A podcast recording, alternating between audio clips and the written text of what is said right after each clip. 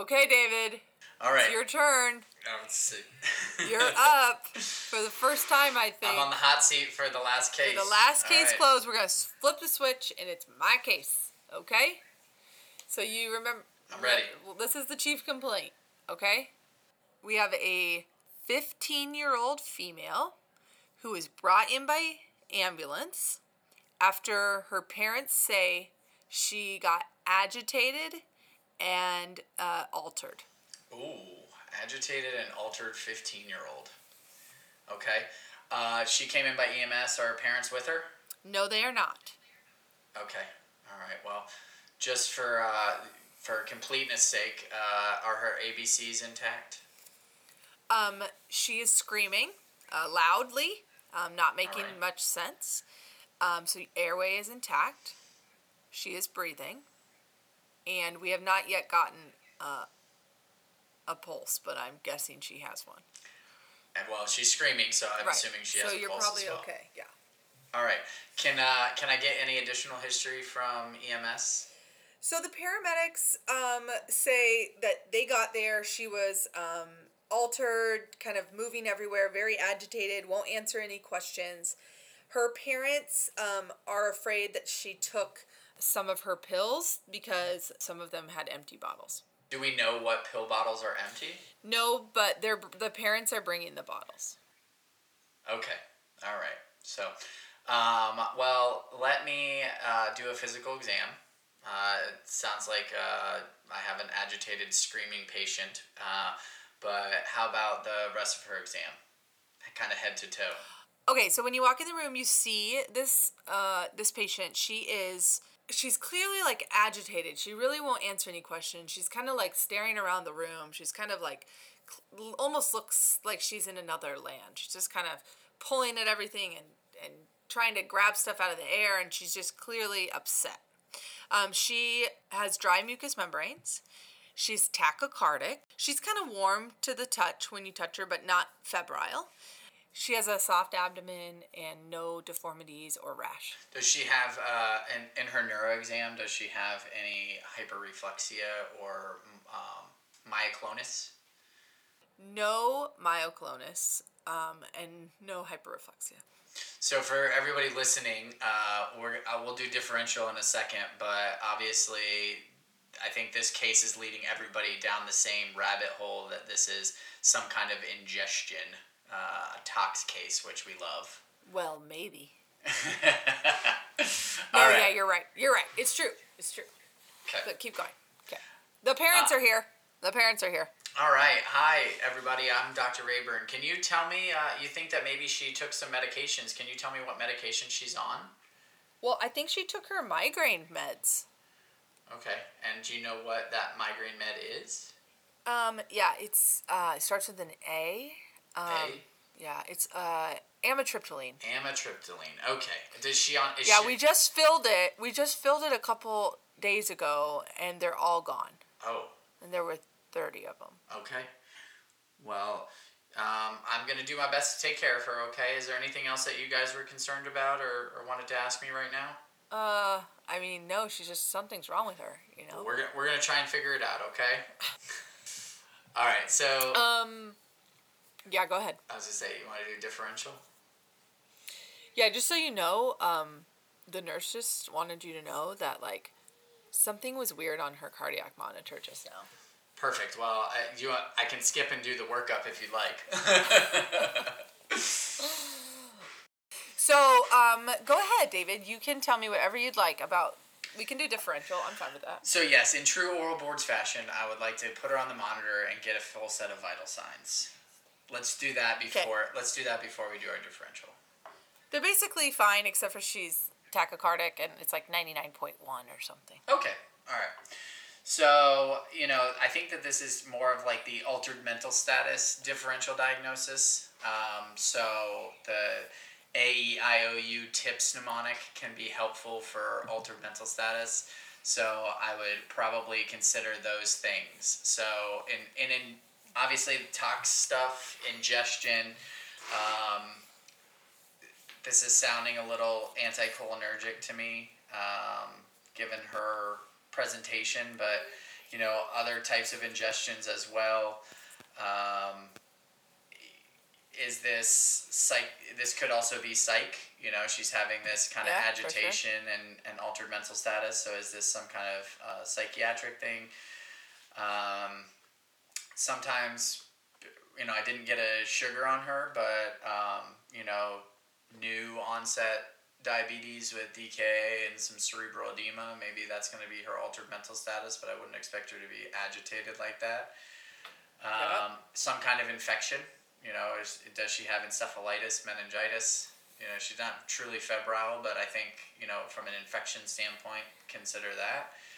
Um, talked about overdose, so yeah, I think that those are kind of the big things that I would be thinking about for her. Okay.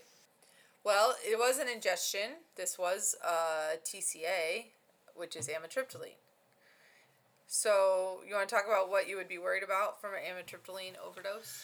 Yeah, I think real quick though, I would, from a workup standpoint, I Oh, would think of this fair. as like tox, and the I basically we were always taught to do the same thing for tox.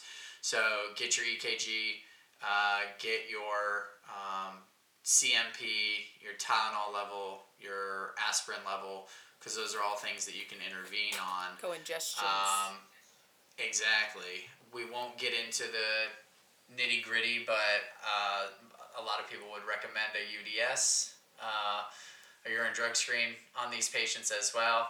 Well, we're not discussing that, right? We're not going to discuss Perfect. that. So,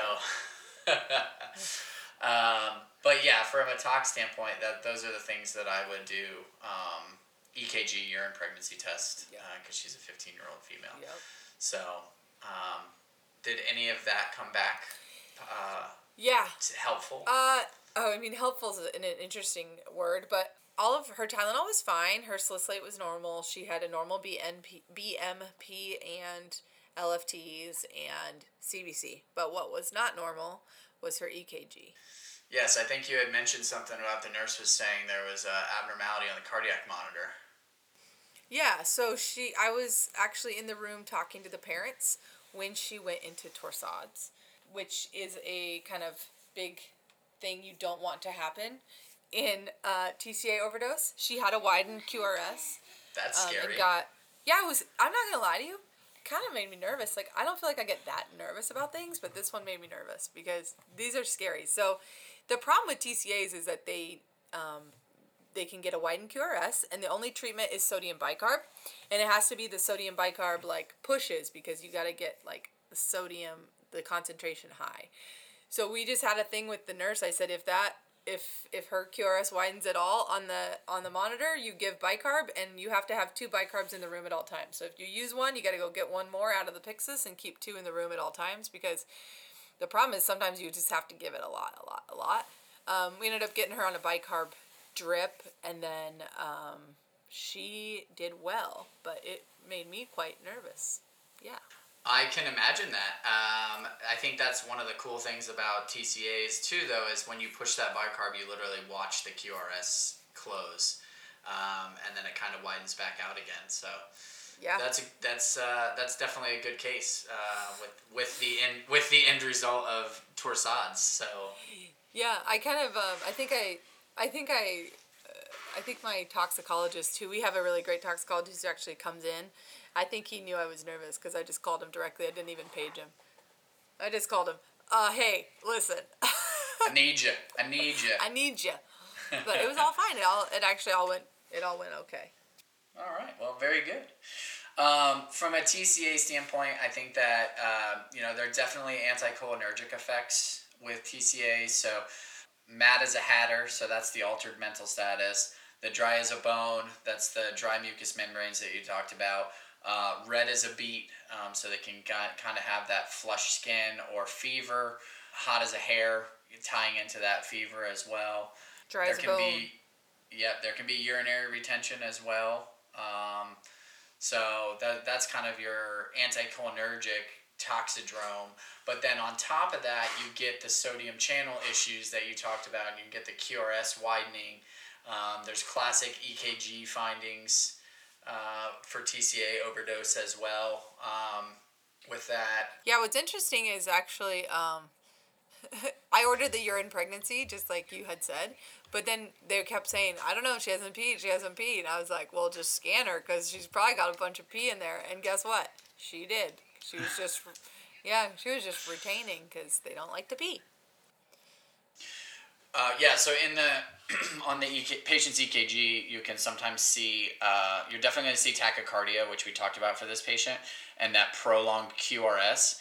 But you can get um, what's called a terminal R wave in the in AVR, where you're going to have greater than three millimeters um, of your R wave in AVR.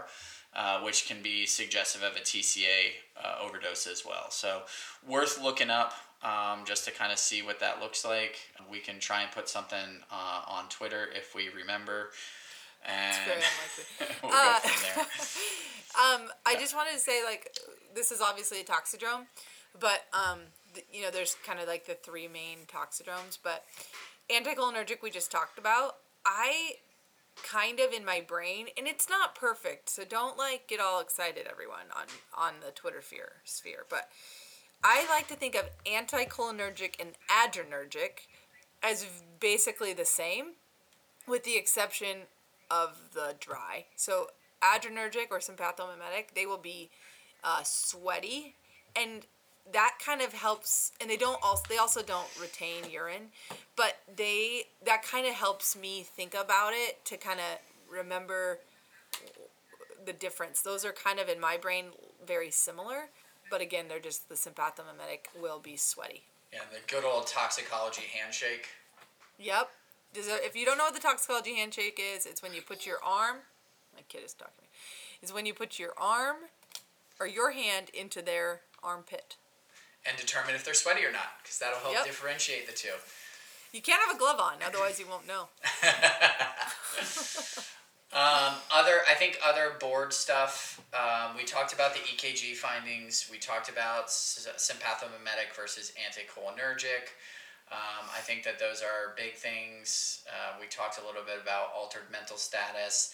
Um, we didn't talk about treatment in this case, other than the sodium bicarb, but um, for the agitation in your uh, suspected ingestion patient, uh, it's usually going to be benzodiazepines um, and the amount is until they're not agitated anymore. So yep. you are likely going to have to continue giving uh, additional uh, benzodiazepines for these patients with uh, suspected ingestions. What else you got, Ashley? Anything?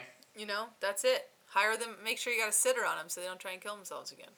Yep. Don't forget why they came in in the first place. So uh-huh. you, will have to address those issues after they are medically cleared. But uh, That's a separate talk as well. Yep, no kidding. All right. All right. Case Thanks, closed. Guys.